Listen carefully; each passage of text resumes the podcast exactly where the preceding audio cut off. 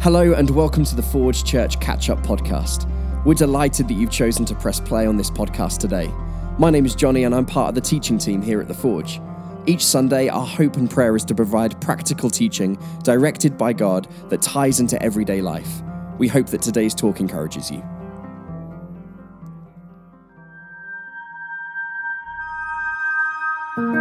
What happens one second after you die? It's probably a question that none of us would particularly enjoy thinking about. Most people probably don't think all that much about eternity. When we do, let's be honest, we tend to only spend time thinking about the good place. There's something perhaps off putting about the unknown, of what lies beyond the veil, what's behind the door. What is it that determines what comes next? Is it the same place for everyone, or else a choice? Is it affected by what happens on Earth, like some cosmic test? Will there be clouds or fire, or simply nothing at all? What if I told you that there was something more to this life than just this life?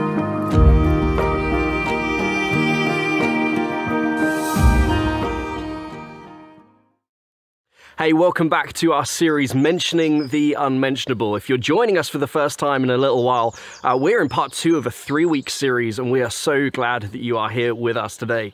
I just want to invite you to stick around. If you missed last week, I really want to encourage you after this uh, to check out week one online on forgechurch.com or on YouTube, where we kicked off the series. Hey, it's true, isn't it, that in today's culture you can find someone to say something about almost anything, whether it be politics, sex, addiction. You don't have to go onto the TV for very long before someone is willing to mention something about one of the most uncomfortable topics on earth. That is apart from what happens after life death. But in this series, we're mentioning the unmentionable, looking at how our lives are influenced by death. And so last week, we reminded ourselves that statistically, 100% of people who live die, and yet, despite it affecting everybody, nobody likes to talk about it. Perhaps more surprisingly is that a study found in the UK that while 70% of people fear death, most people also believe that if there is a heaven, they're going to end up there. Maybe you can spot the problem there a little bit. What we discovered, though, really, and this could be true for you, is that most people don't know, hope for the best, and in the meantime, just try to avoid thinking about it. And if you relate to that, thank you again for being brave enough uh, in joining us today. Most people don't know, hope for the best, and in the meantime, try to avoid thinking about death. What we found though was that you don't have to just hope for the best. You can actually have confidence in the best because the one person in history who died and came back from death, uh, and perhaps you're a little bit skeptical of that, and I'm really glad that you're here today. The one person who there have been eyewitness accounts of dying and rising again said that you don't need to hope anymore. You don't need to worry anymore. You don't need to live with a am I in or am I out or is there anything at all mentality because Jesus offered something. Jesus, through his death, took the uncertainty away and offered a confidence through a gift of grace. And if you remember, we said that part of the reason that this is so significant is that what you believe about eternity will determine how you live today. If you believe that you're here today by accident and there's nothing beyond this life, this life becomes somewhat a limited personal resource. Or if you believe that there is something more, but everyone goes there and, uh, and you don't need to worry or you don't need to try, then your life perhaps might look a little bit reckless. Or if you believe that there is something and what you do now affects what happens afterwards, your life might be a little bit uncertain or scary. Uh, but none of those is what Jesus, who died and rose again, actually says is the case. For Jesus, whilst you are rewarded for the good that you do, you are accepted not because of what you're able to do, but because of what Jesus already did.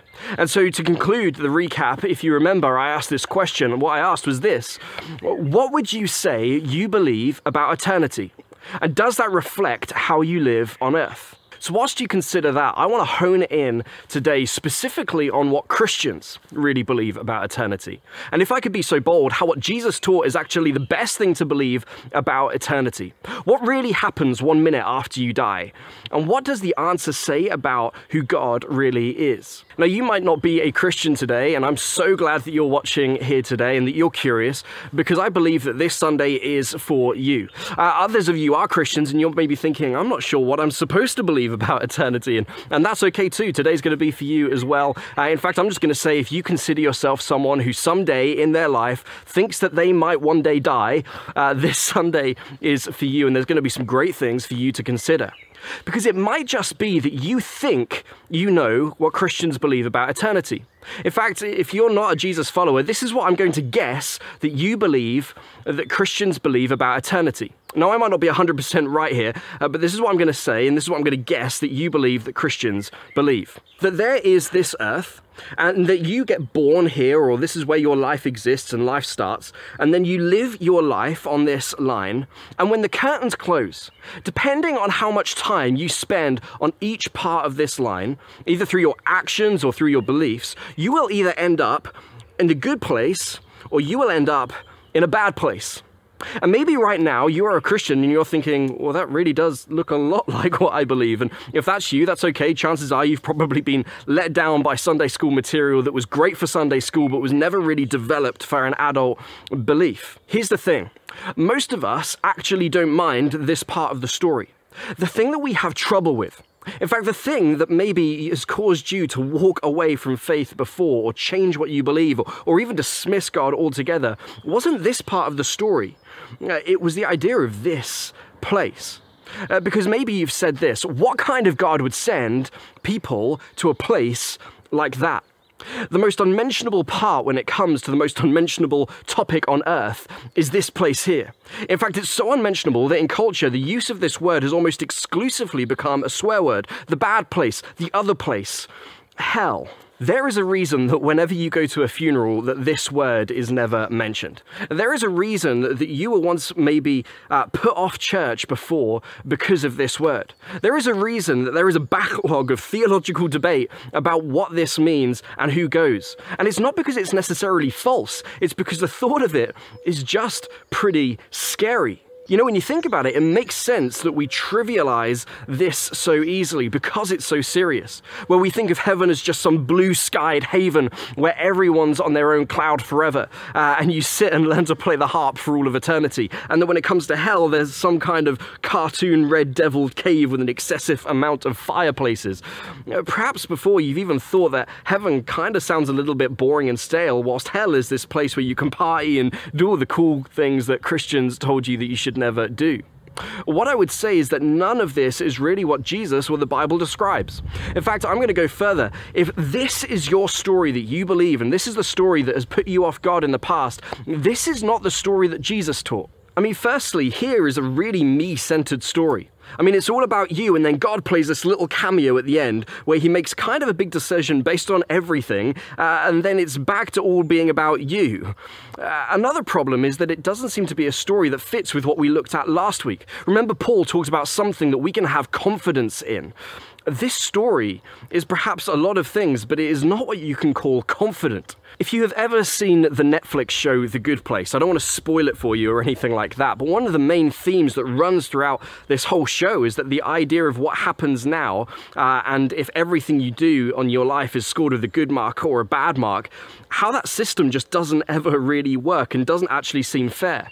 But the biggest problem with this is that it's not actually what's displayed in God's story with man that we find with the Bible. What we do find in the Bible, in the teachings of Jesus, is far more compelling and offers far more confidence, and more than anything, is true. And we should know this because what Jesus teaches, in fact, what Jesus' life is actually referred to over and over again by those who recorded the events of Jesus' life, is this good news. Maybe before you've heard that in church, and you see this phrase, good news, or the euangelion, wasn't just a nice little catchphrase to get some attention it was good news. Because what Jesus claimed was that the news that he brought was goodness into a situation that was not good. When you compare that to the storyline that we've made out of a whole bunch of half truths, then you don't get good news. You get uncertain news. You get deserved news. You get hope for the best kind of news the good news tells something different. And we see this on page one of the account of Jesus that we have from one of Jesus' followers called Mark. After John was put in prison, Jesus went into Galilee, proclaiming the good news of God. Okay, good news. Most of us would read that and think heaven, but Jesus, what is the good news? The time has come, he said. The kingdom of God has come near. Repent and believe the good news. It seems that the good news is not something that is going to possibly happen one day. It's something that Jesus is bringing into the world now. The idea of the kingdom of God, or at other times he calls it the kingdom of heaven, is not just somewhere that you one day go, it's something that has arrived here in this moment in Jesus. Uh, let me put it like this the idea of heaven and earth are ways of describing our space and God's space. Now we understand our space. We have rivers and trees and washing machines and roads and uh, people and Tesco's and whatever, things like that. But God's space is understandably harder to grasp. But we're given a whole bunch of images to help us recognize how this space is this perfect place of abundant love, of everlasting joy, under splendid leadership, glorious creativity, where it's going to be in this perfect state. God in all majesty, all wonder, all mystery dwells, where kindness, patience, and gentleness, faithfulness, goodness, and self control abound, where adventure beckons, where selflessness exists and selfishness does not, where there is no war, or cancer, or abuse, or addiction, or hate, or racism, or corruption corruption or bitterness or resentment or victims or rape or depression. Uh, this is what John, the writer of this book called Revelation, wrote about this space called heaven. He will wipe away every tear from their eyes, and death shall be no more. Neither shall there be mourning or crying or pain anymore, for the former things have passed away. Now, what's amazing is that these places, these spaces, the kingdom of God and heaven and earth, are not always separate. When we read about them in the Bible, they actually seem to be places that overlap. In fact, in the beginning, in the Garden of Eden, uh, before sin entered the world, we find in Genesis that these places were overlaid together. Uh, you could even say that since sin came and ripped these places apart, that the whole story of the Bible is ultimately about God's plan to bring unity to these spaces between heaven and earth again, uh, because they've been driven apart. In other words, the good news, the good news of heaven, is not just somewhere that we go, it's something that Jesus brings.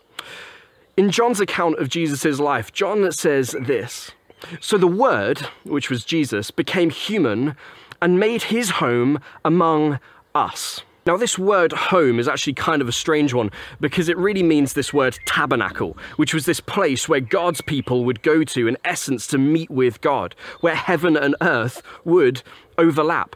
What John is saying here is that Jesus bringing heaven, Jesus is bringing heaven to earth. And when you read the story of Jesus, he isn't just staying in the nice parts where you'd expect the kingdom of heaven to dwell. He's going into the houses of tax collectors and sinners and prostitutes and pagans and Romans. Jesus is bringing the kingdom of heaven where it didn't seem to exist before when he teaches his disciples to pray, he teaches them to pray that the kingdom of God would come and be on earth as it was in heaven. Jesus is bringing this place of ultimate beauty back into a place it originally was on earth.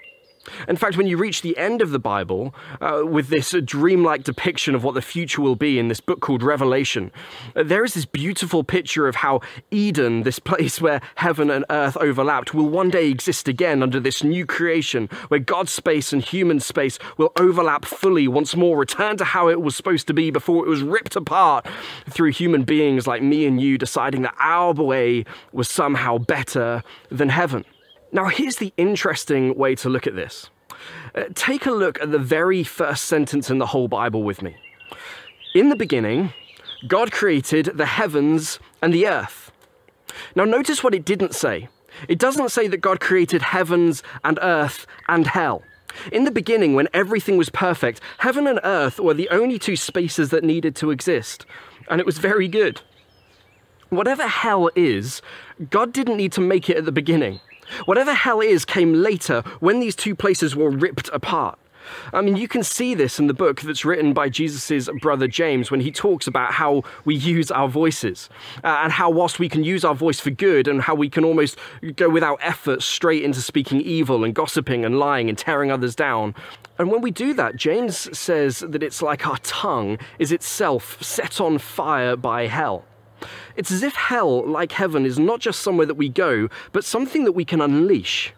Uh, you see, the earth that we exist in, uh, you can imagine as being this place of two competing worlds, two competing spaces for the human heart, of heaven and of hell.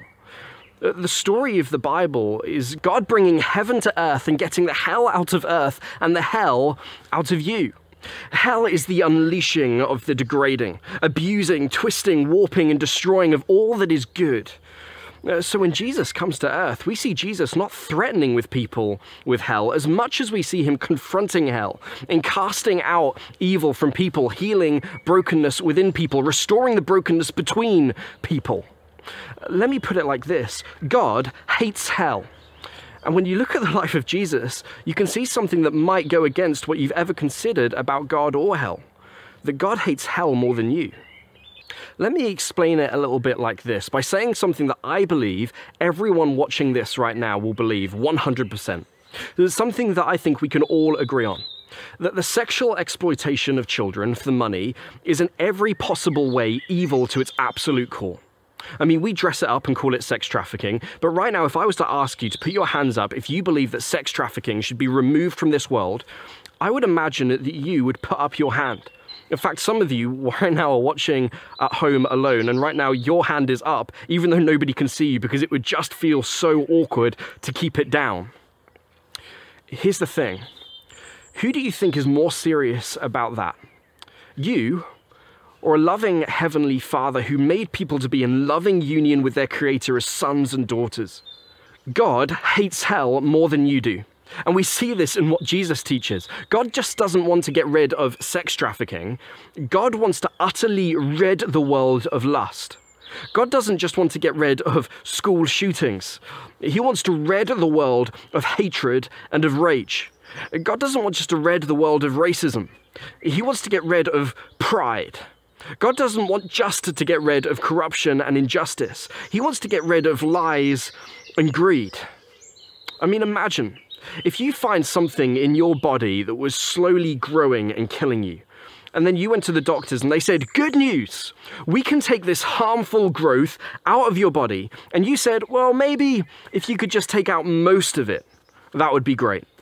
I mean, no, you wouldn't say that. You know, when it comes to justice, that leaving some evil just doesn't work. God is more serious about getting the hell out of earth than we are. God wants to get the hell out of this world and the hell out of your heart. And that's good news. But what's good news is that God wants to get the hell out of your heart without getting rid of you. That's the good news of Jesus. Jesus, who lived a hell free life, bringing heaven to earth and inviting us into the process, who died and in doing so took the weight of hell from this world, and in doing so made a way that heaven and earth could be joined once more. You and God can be joined once more. If you want to know how serious God was about getting rid of the hell inside you, look at what Jesus did on the cross. So, what is hell? When you reach the last pages of the Bible, hell is described as this eternal pit where uh, the hell on earth goes, where the devil and all who brings it will never escape or intrude ever again. Why? Because God hates hell. And you hate hell. In fact, when Jesus talks about hell, one of the words he uses is this word Gehenna, which comes from this place in the south of Jerusalem where they would let the waste and sewage and dead flesh of people that they would throw out all day, night burn the bodies of criminals, rotting animals, human waste, it would just constantly smolder and burn. The things that they decided didn't belong in the city. That's what hell is. It's a place outside the perfection of God's city that never belonged. The kingdom of heaven, a place of perfect peace, abundant love, of everlasting joy, under splendid leadership, glorious creativity where to be in it is in to be a perfect state. God in all his majesty, wonder, and mystery, where kindness, patience, gentleness, faithfulness, goodness, and self control abound, where adventure beckons, where selflessness exists and selfishness does not, where there is no war or cancer or abuse or addiction or hate or racism or corruption or bitterness or resentment or victims or rape or depression. And this is where things get hard because what happens if we refuse the healing of God who goes the world to get the hell out of you? Uh, C.S. Lewis describes it like this Hell is the greatest monument to human choice. If someone refuses the healing that God offers them, then God honors human choice. But he doesn't allow it to eternally ravage his earth, his kingdom, and ultimately his people. And if you want to see how serious Jesus was and how confident you can be, when Jesus was hanging on the cross, he was with these two criminals, one on his left, one on his right. And we read one of the accounts of Jesus that one of them calls out to him when they were on the cross We deserve to die for our crimes, but this man hasn't done anything wrong. And then he said, Jesus, remember me when you come into your kingdom. And Jesus calls back to this man, a man who did not have time to prove his goodness or had enough goodness to rely on. Jesus replied, I assure you today, I assure you today, you will be with me in paradise. You know, this can be true for you too. A couple of weeks ago, my friend Josh posted something online after the death of his dad. I rarely post on Facebook, uh, but would like to share something here about my now late dad. He died peacefully this morning after a three month battle with cancer. The manner of his passing was beautiful and I believe God ordained.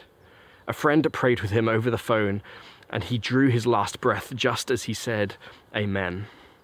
I miss my dad already, but I also rejoice in the knowledge and the hope of heaven. Puerile though it may seem, I love to picture him uh, going through Jesus with all his jokes and anecdotes. They were never funny at the time, but have instantly become so in retrospect. Such is the nature of grief, I suppose. Above all, I thank God that the fear of death has been removed and our Lord Jesus says that I am the resurrection and the life. The one who believes in me will live even though they die, and whoever lives by believing in me will never die. God wants to meet with you today. God wants to get the hell out of you and offer you his spirit, inviting you to partner with him in bringing heaven to earth. Remember, what you believe about eternity determines how you live today. And whilst there is nothing you can do to be good enough, Jesus wants to offer you healing that only He can bring and invite you into a partnership to bring some of heaven to earth. Will you accept Him? Let me pray. Father God, I want to thank you that you went the world in order that you could reunite the world with heaven. Uh, that you didn't just leave us to suffer on our own, that you didn't see the hell in the world, but you did something about it. That you moved in order that you could remove the hell from our hearts, remove the hell from earth, and invite us into a partnership that would allow us to live in this eternal city of goodness where every day is one of beauty, where pain and sorrow is no more. And so, Lord, we offer our lives to you. We offer ourselves to you. We accept your grace. We follow you. We follow your way and recognize that what we did that contributed to the tearing of heaven and earth in the first place, well, Lord, we need your grace to fix it. Thank you for Jesus. Thank you for his death and for his resurrection. We choose you today. Amen.